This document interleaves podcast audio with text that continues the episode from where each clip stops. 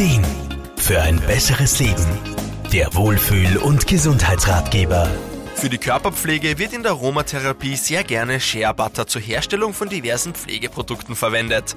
Gewonnen wird sie von pflaumenartigen Früchten des Shea-Baums. Ein bis zu 15 Meter hoher Baum in Westafrika. Auch Aromapraktikerin Irma Frohmann schätzt dieses wertvolle Naturprodukt. Wertvoll. Tja, diese Bezeichnung trifft's wohl auf den Punkt. Schon allein wegen seiner Inhaltsstoffe.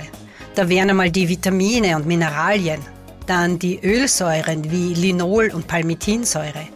Die wirken hautschützend und zellregenerierend und machen so die Haut unglaublich weich und geschmeidig. Zusätzlich finden sich in der Shea Butter unter anderem Vitamin E, Beta-Carotin, Alatoin und Omega-3-Fettsäuren, die zusammen mit anderen Komponenten die Haut ohne jegliche künstliche Zusatzstoffe wunderbar pflegen.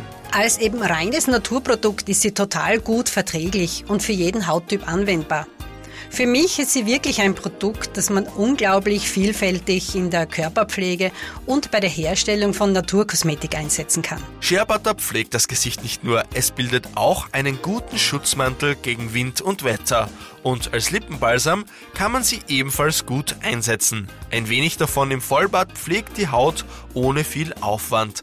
Manche schätzen sie auch als Haarpflege und verwenden sie gerne bei trockener Kopfhaut. Irma Frumann? Da kann man zum Beispiel während des entspannenden Vollbades die Scherbutter in die Kopfhaut einmassieren, ein Handtuch drüber und einwirken lassen. Was mir aber einfach taugt, ist, dass man sich damit wirklich einfach und unkompliziert Naturkosmetik selber herstellen kann. Rezepte findet man en masse in Fachliteratur oder im Internet. Einfach mal ausprobieren, es zahlt sich aus.